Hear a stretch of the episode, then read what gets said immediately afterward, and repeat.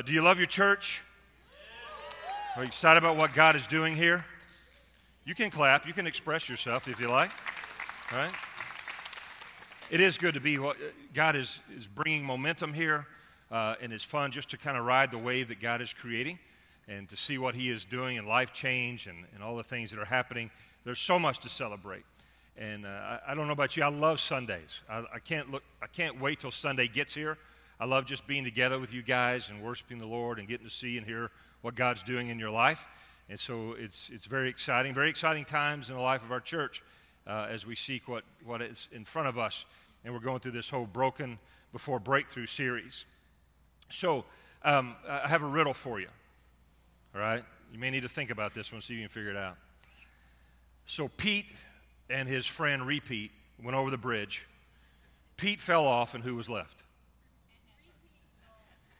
Pete and Repeat went over the bridge. Pete fell off, and who was left? Pete and Repeat went over the bridge. Pete fell off, and who was left? Repeat. All right. So I don't know if you remember that. That was real popular when I was a kid. That's how smart we is. so someone would do that, you know, it's like, okay, oh, oh, I'm saying repeat, so you're repeating the whole thing. Well, I thought about that riddle. That's just how I roll. Um, I thought about that as I was going through this passage of First John because it seems like John knew that joke because he says the same thing over and over again, verses 7 through 21 of chapter 4. He uses the word love 27 times in these, this short amount of passages. So it's not too hard to figure out his theme, right? So verse 7 of chapter 4 is kind of a switch. If you were with us last week, we talked about discerning spirits and how we are to, to discern between the spirit of lies and the spirit of truth, and how the Holy Spirit helps us to do that. And then he just kind of takes a, a real quick left turn and back to kind of his driving theme through the whole letter of love. And he says, again, God is love. So if you really want love, if you want to know love, then you have to know God. And then he's bringing that home again, reiterating some things he's kind of been building on already, and he reminds us that the evidence that we have eternal life, the evidence, one of the major pieces of evidence that we belong to God is that we love one another. And he addresses today specifically in the church that we love brothers and sisters in Christ. And so if you have your Bible, I invite you to 1 John chapter 4. I'm going to look at verses 7 through 14. And so we, we really see in this here, you hear the heart of a pastor who passionately cares for his people and passionately wants them to understand what inspires us to love one another and the importance of loving each other in the church as brothers and sisters. We talk about being in the family of God. We're brothers and sisters in Christ. And he talks about the importance of this, not just for us, but really for the world. So I'm reading today out of the English Standard Version. John chapter, 1 John chapter 4, verse 7. Beloved, let us love one another, for love is from God, and whoever loves has been born of God and knows God. Anyone who does not love does not know God, because God is love. In this, the love of God was made manifest among us, that God sent his only Son into the world, so that we might live through him. In this is love. Not that we have loved God but that he loved us and sent his Son to be the propitiation for our sins. Beloved, if God so loved us, we ought to also love one another. No one has ever seen God. If we love one another, God abides in us, and his love is perfected in us. By this we know that we abide in him and he in us, because he has given us his Spirit. And we have seen and testify that the Father has sent his Son to be the Savior of the world. So just thinking about this, and he's talking about, brothers and sisters, we're talking about the Christian community, the community that we have of all believers, universal, worldwide.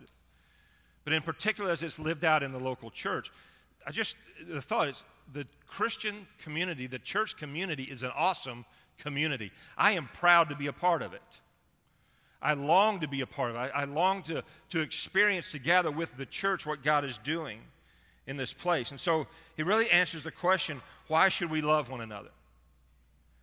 John refers here to our profession of faith. When we publicly profess, profess faith in Jesus Christ, But even more than that, he's talking about a possession of faith, that we are possessed by the faith. Paul said, It is by grace that we are saved through faith. So once we are rescued from our sins, we live in faith. And faith is this gift that God gives to us. And so not only do we profess faith, the belief in Jesus Christ, that's a starting point. And at that moment, the Spirit of God comes to live within us, and then we are possessed by faith, possessed by the, faith, by the Spirit of God, not spirit of lies and evil, but Spirit of God. And that's the way that we live.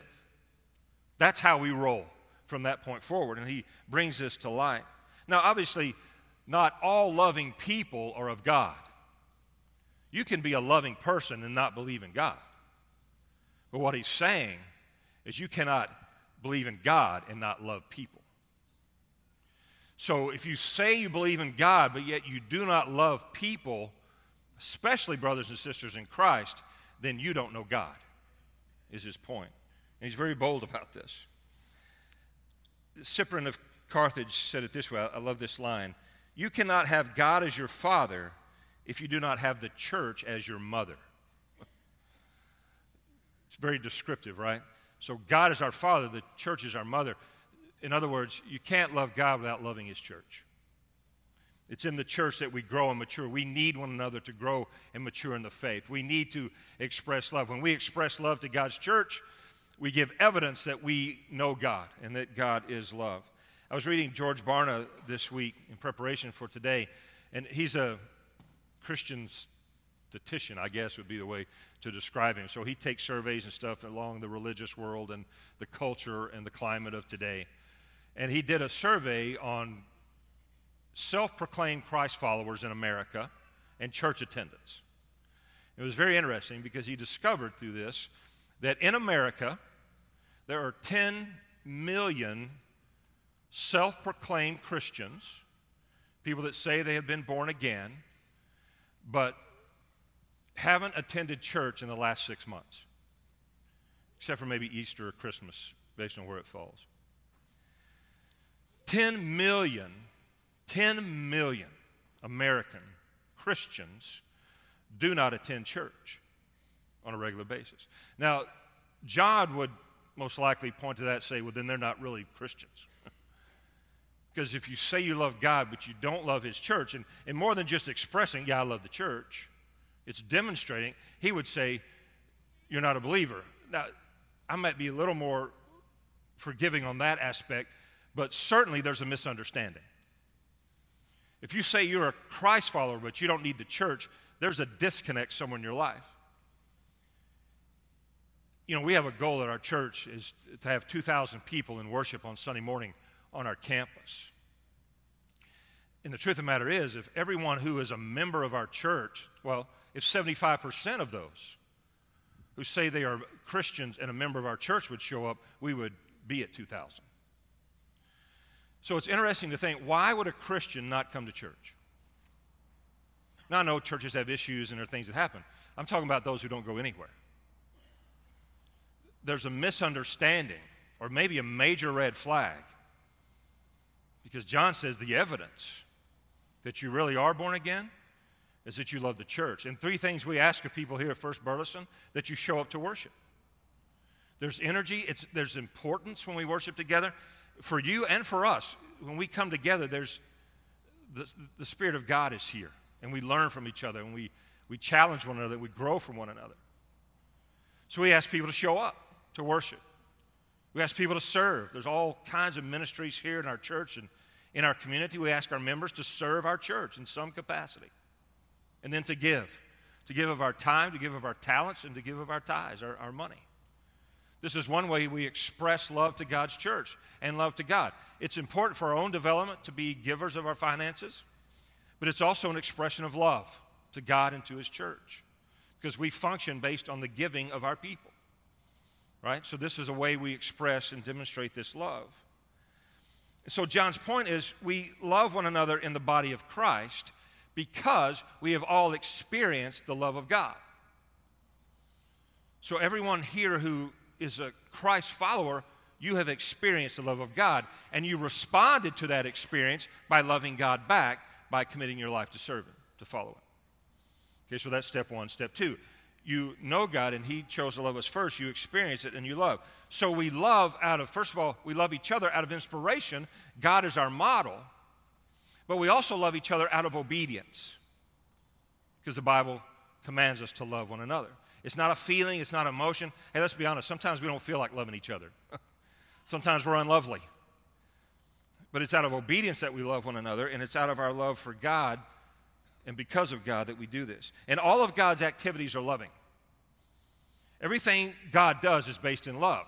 Now, people argue this. Well, what about the, the Old Testament? What about when God would wipe out nations, pagan nations? Well, if you study the history, most of those occasions, people had a chance to respond to God, to the one true God. Rahab, the harlot, was a prime example. She had heard about the God of the Israelites, and she responded in faith. So that was available. But you also have to understand these nations were truly pagan nations, evil. I mean, child sacrifice was mild compared to some of the things they would do. And So, God, being a loving God, protecting his chosen people, inviting others to come and be a part, was wiping out evil and challenging his people to advance the kingdom. So, even in that, the argument against God being loving falls short when you understand what God was doing, even in the Old Testament. In fact, one passage in the Old Testament that I love is Lamentations 3, verses 22 through 23. In fact, that's going to be on the screen. Let's, let's say this together. The steadfast love of the Lord never ceases, His mercies never come to an end. They are new every morning. Great is your faithfulness. What an awesome verse in the Old Testament about God and His love and His mercies never ceasing. In fact, I've heard it said we are never nearer to God than when we love.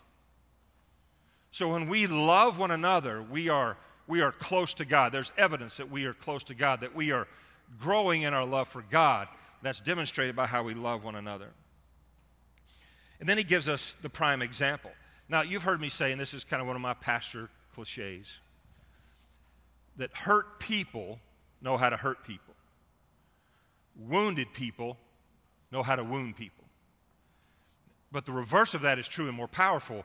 Loved people know how to love people. Right? Amen? If you've experienced the love of God, truly experienced the love of God, then the natural response is to love people.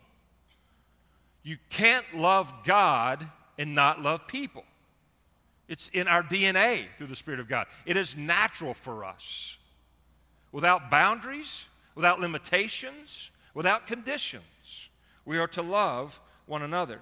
And, and so John sets the ultimate example is Jesus. God's love is the reason that Jesus was sent to be an atoning sacrifice for us. He atoned for our sins. He sacrificed his life to pay our debt. We owe God our lives. We owe God death because of our sin. Jesus took death upon himself and conquered it paying our price. Therefore, we can have a right standing before God. God moved first, in spite of our unworthiness, to give us and demonstrate and reveal to us his undeserving love. We don't deserve it. And his unsolicited love. John says, God moved first. God loved first. We would have never loved God if he hadn't initiated it. That's not something within us. But out of love, he sent Jesus. And I love the ESV because it says the propitiation. That's a big churchy seminary word, right? That means atoning sacrifice. But I found something that I, I love the way it puts it, kind of makes it easier to express.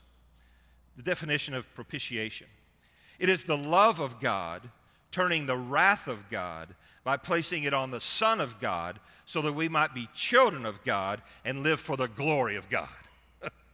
you like that? You see the central theme there? God. it was God. Jesus, the Son of God, took all of God's wrath, which was directed at us, and rightfully so. And he took it all upon himself so that we can know God and be children of God, adopted into his family, and lives lives that bring glory to God. Verse 9, John writes that we might live through him. In other words, the only way this life po- is possible, the only way the Christian life is possible, the only way we can experience joy and peace and love in the midst of chaos, confusion, and corruption is because Jesus has offered us the forgiveness of our sins. If it wasn't for Him, we would have no joy in life. If it wasn't for Him, there would be no love on this earth. But He gave Himself completely so that we might experience this. Sin broke our relationship with God. Jesus restored, made it possible for restoration of that relationship. And because of that, when we realize what God did for us, then we want to love Him back. Not with just words, but also actions, sacrificial actions. And then John points again, He's given us His Spirit, which is also an inspiration to love God. Look at verse 15. Whoever confesses that Jesus is the Son of God, God abides in him and he in God. So we have come to know and to believe the love God has for us. God is love. And whoever abides in love abides in God, and God abides in him. So John is pointing to the fact that when we become a Christ follower, now in our culture we talk about inviting Jesus into our heart. Well, surely it's an emotional thing and it's an experience, and it's an emotional experience when we come to Christ. And so our emotions are involved. And in, in, our culture, the, the heart is kind of the center of our lives, right? But it's also an intellectual following. We also follow Jesus with our minds. We have an intellectual faith. We don't have just blind faith. There is evidence to the truth of who Jesus is. There is evidence that we have that Jesus lived on this earth historical evidence that there was a Jesus. We have supernatural, physical, eyewitness evidence that Jesus was alive after his crucifixion. We have intellectual, we can enter into intellectual debates on our faith because we have intellectual power to believe. Now, there's a lot that we don't understand. There's a lot of mystery to our faith, but we have enough evidence to lead us to a belief that Jesus is the Son of God, that He died on a cross for our sins, and three days later, God raised Him from the dead. There is enough evidence to believe. This is why we argue for our belief. And so, verse 15 is our confession, our profession of faith that Jesus is the Son of God. And then John reminds us because of the work of God, God can dwell within us. We are a temple of the Holy Spirit. Before Jesus, if you remember, the Spirit of God lived in the Holy of Holies in the temple. And the priest would go in and offer sacrifices. Now, we are that temple, and the Spirit of God that once lived there in the temple now lives in us because of Jesus Christ. He is our propitiation. He made it possible. Look at verse 17. By this by this, love is perfected with us, so that we may have confidence on the day of judgment. Because as He is, so are we in this world. And I like the way the NIV put this a little bit better. NIV said, In this world, we are like Jesus. Just think on that for a minute. In this world, confusion, chaos, corruption, we are like Jesus. That's the power of the cross and the resurrection. There is no fear in love but perfect love casts out fear.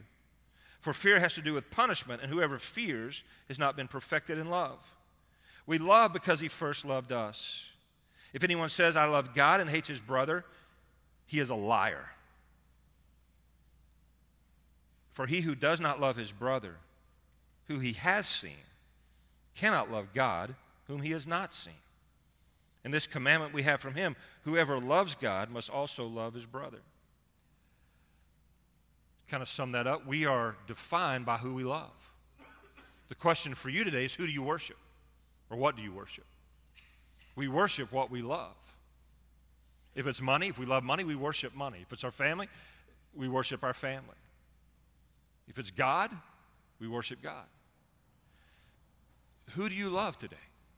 Who do you worship today? There's only one worthy of worship, and it's God. God's love is perfected through our expression of it. Okay, so here's what John is drawing for us God is love. That love is revealed to us by the Father. We accept his love and thereby are adopted into his family as children of God. Step one. Step two. But there's a third. This love that God offers is not completed until we share it with one another. This phrase sums it up love embraced is love extended.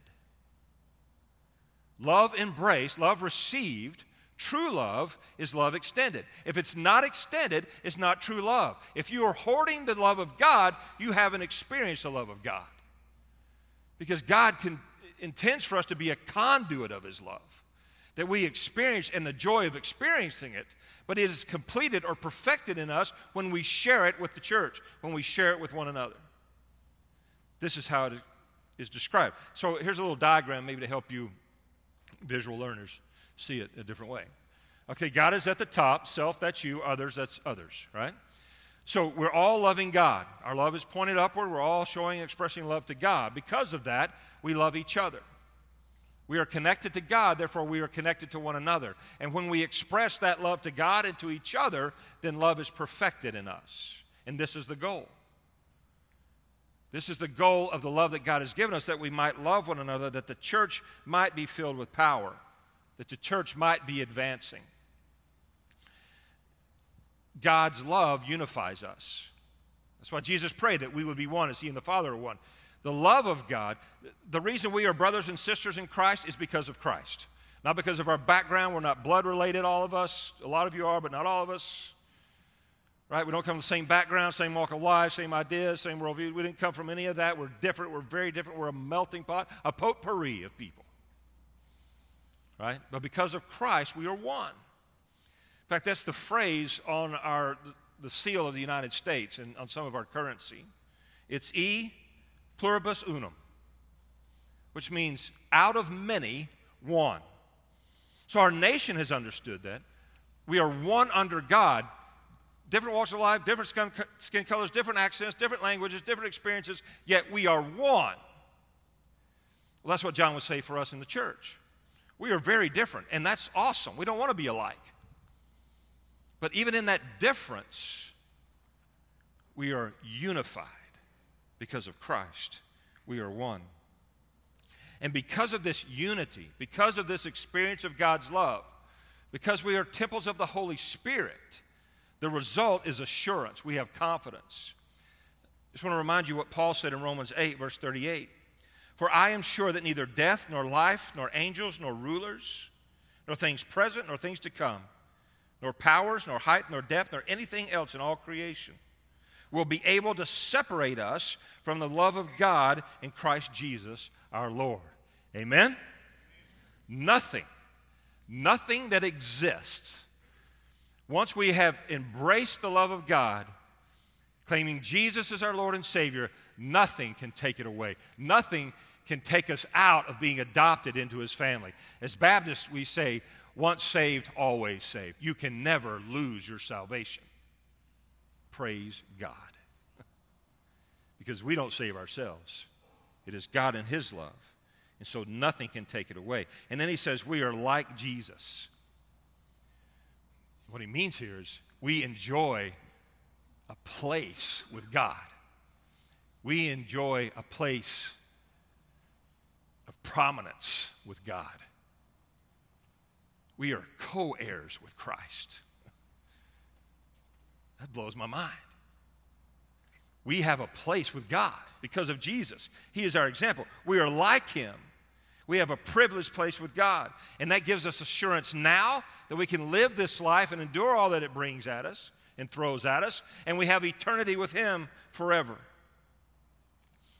Because we are loved, we have confidence. I read a study this week that talked about children. Children who grow up in a home with both mom and dad, and mom and dad are very loving. Children who grow up in that kind of environment grow up with confidence. They're able to face the world with confidence. They embrace life. They're more open to, to relationships and being a part of a loving community because that's how they grew up, that's what they experienced. Tests across the board show us that children who come from broken homes, homes where there's divorce or separation, where there's not love offered, those same children grow up and become adults with fear and anxiety. They, they have a hard time trusting others. They very rarely enter into loving relationships because they keep people at bay, because that's the way that they were raised. That's how love was demonstrated to them. Now, not to say that people from broken homes are doomed. Obviously, the power of God can overcome any kind of struggle we go through. But what the article was saying is that those who live in love have a confidence and they have a, a, liberation to love. They are liberated, they are set free to love because they're not afraid of love. They're not skeptical that someone's just demonstrating love because they want something from them or it's going to lead to harm. This is why we celebrate being in the family of God. And then he says there's no fear, right? So years ago, Nike stole this from God. Remember the no fear slogan? We know that we know we are loved when we live, when we live fearless lives. You have come to the point that you understand what it means to be loved by God when fear is not a part of your life. When you uh, you're free, fear of the judgment, we know that as Christians, when we stand before God one day in judgment, we will be pardoned because Jesus paid our price. So I don't have to, I don't have to fear the end times. I don't have to fear death. I don't have to fear the day of judgment because I know that's going to be my entrance into to heaven for eternity. He says fear has to do with punishment. Now, this is kind of e- eternal punishment, like, like you're grounded and you can never get ungrounded. we don't fear that. God disciplines us, but He doesn't punish us eternally. Okay, so we rejoice in this, and we are set free because we do not fear the judgment. And let's be honest, fear, fear can be paralyzing. Fear can be debilitating. If there's fear in your life, it's going to keep you from living. So I would ask you this question this morning What are you afraid of? Who, me? Oh, well, uh, thanks for asking. I am afraid of rats and roaches. That's about it. But those things freak me out. I don't like either one of those. I pray daily that God would remove them all, right? And so one, and this was really highlighted in my life a few years ago. We were living in a house, and we just moved there uh, not too long before this, and we had one of those metal sheds out back. And I noticed there was some rat stuff all over the shed floor. And so one Saturday morning, it was in the summer, it was really hot. I decided I'm going to clean out the shed. I pull out all the stuff, and there were like 10 of those wardrobe boxes, cardboard boxes, if you ever moved, the ones you put clothes in, right? They're just really gigantic. And so there are about 10 of them leaning against the, the wall of the shed. And so I needed to pull those out. So I just kind of lean them back. And when I did, I see that down at the bottom, there was a hole that had been kind of chewed out of those boxes. And I realized, okay, well, that must be where the rat was living. Well, not only was he living there, he was lounging there at the time. Because all of a sudden, as I'm looking about to pull those boxes, his little head sticks out of that hole. And he looks up at me, and I look down at him, and I just shake my head no, and he shakes his head yes. And he looks at the wall of the shed, he can't go that way. There's only one way for him to get out. It's right at me. So this rat, and it was it was six feet long. I measured it later. Six feet long. Comes out of those boxes and he's coming up at me. I'm, I got my eyes. I'm, I'm zoned in on this thing. He's coming up at me and I'm doing like that, knocking him down, knocking him down. He keeps going, that little, I can hear that noise in my head even now. He's just coming right up at me. So I just boom, boom, boom. And I realize I'm not going to win it this way. All right? I got to get out of here. I'm in the, it's summertime. I got my shorts, I got my flip flops on. My only goal is to drop those boxes and get out of that shed as fast as I can. I drop the boxes. I mean, I'm high stepping, right? I remember football drills. I'm stepping through the ropes. So on that, because I know if that rat touches me, I'm going to die. right there. And Robin's in the kitchen looking out the window. She goes, What is going on with you? There is a gigantic 10 foot rat in the shed. But I look back now, I don't have to be afraid because even if that rat touched me, I would have died and gone to heaven that very moment, right? I would have come through those gates screaming. Isn't it great to not have to live in fear? If you've ever been afraid, you know how paralyzing it can be. And John's word of encouragement is perfect love like those kids raised in an environment where mom and dad love each other and love them. Perfect love casts out fear. So, John is pointing back to the top of our triangle. God is love, and his love is perfect. And because through his son Jesus Christ, he lavishly pours that into our lives, I don't have to be afraid of anything. I don't have to be afraid of death. I don't have to be afraid of money. I don't have to be afraid of coronavirus. I don't have to be afraid. There is nothing more powerful than my God. There is nothing that can snatch me from his loving hands. I am free to live in confidence. I am free to be bold. This is why the church is so vital to our lives. Hey, we're not perfect. God loved us first.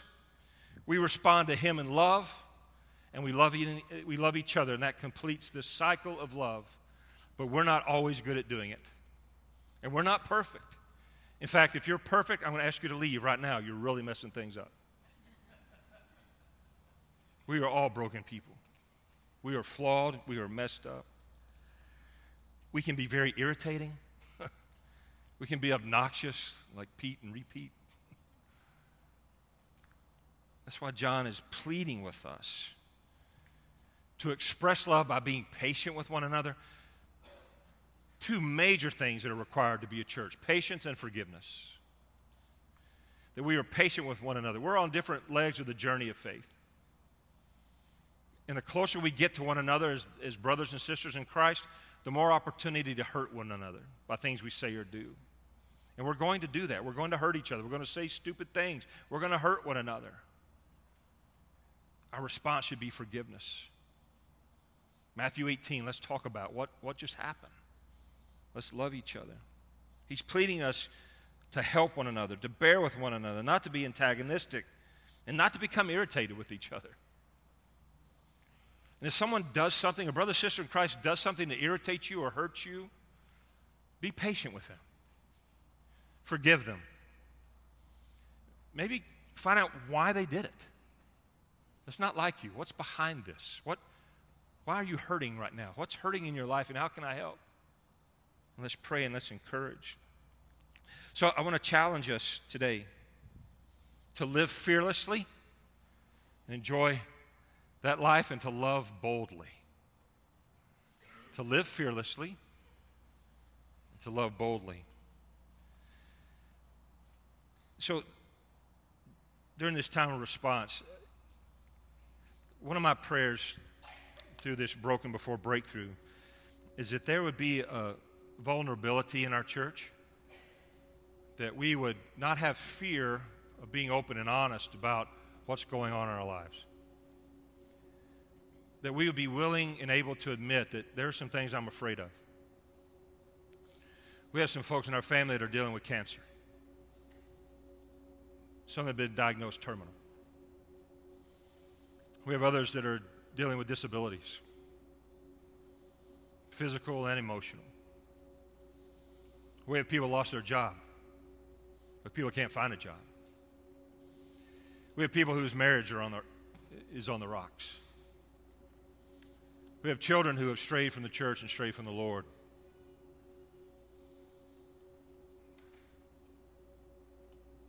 We have people who are afraid of their future. And I would say that's okay. And there may be another category that you fit into. But I just want to remind you you don't have to live in fear of those things. God's perfect love will cast out those fears and give you confidence to face them. It may not remove those things that cause the fear, but it will give you confidence to face them. And the way that will happen, according to 1 John, is when the church loves on you. And so, just in our time of response, in fact, I'm going to ask, we've had some folks who are going to be kind of prayer people here. I'm going to ask you to go ahead and come down in just a minute, I'm going to have a stand. I'm going to ask you if you would say, you know, I'm afraid of something. There's something in my life that, that I am fearful of. I just got diagnosed. I just got laid off. I just, there's some things in my life that are just, they're rocking my world. And I just need to be loved on right now. You don't have to tell us what's going on. We don't need to know what's going on. The Father does. So, just a minute, I'm going to ask you if you'd be bold enough and vulnerable enough to say, I need prayer to come down front. You can kneel. We got kneeling benches. We got chairs. You can stand, whatever you'd like. And these people are going to be here to receive you. But I'm going to ask something else. After I invite you to come to say, I'm, I'm hurting, uh, I'm, af- I'm afraid, then I'm going to pray. And then I'm going to invite you, the church, to respond to those who admitted they have fear. And how I want you to respond today is just to come up and pray over them. Maybe they're in your life group. Maybe they're a family member. Maybe they're a friend. Maybe you don't even know who they are. You just feel led to come and just to lay a hand on their shoulder, lay a hand on their back, and just pray. You don't know what's going on. You don't have to. That's okay. If you will be open and honest enough to say your life is kind of messed up right now, then you allow us, the church, to be the church. This is what we do.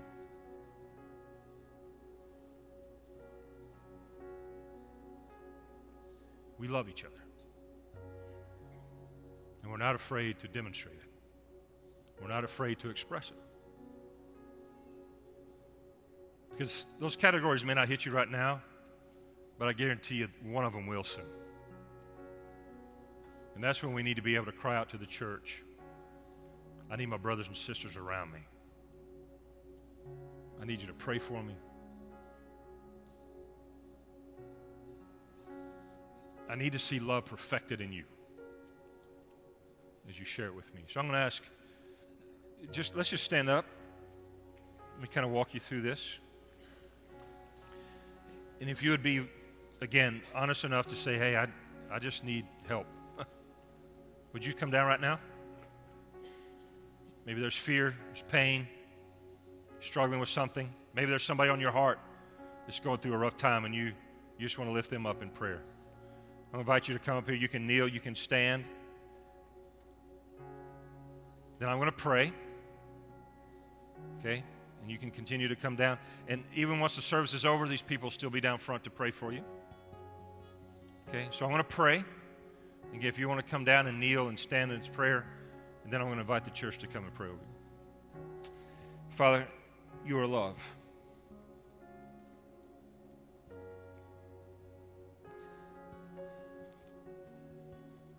Thank you for loving us first. And God, I pray for a breakthrough this morning. That we would be broken over what hurts our brothers and sisters.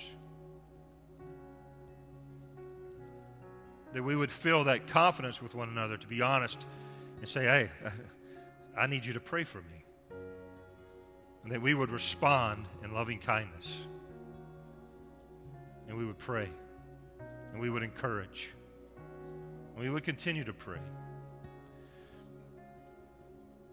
God, my, my request to you this morning is just let the church be the church. In the power of Jesus' name. Amen.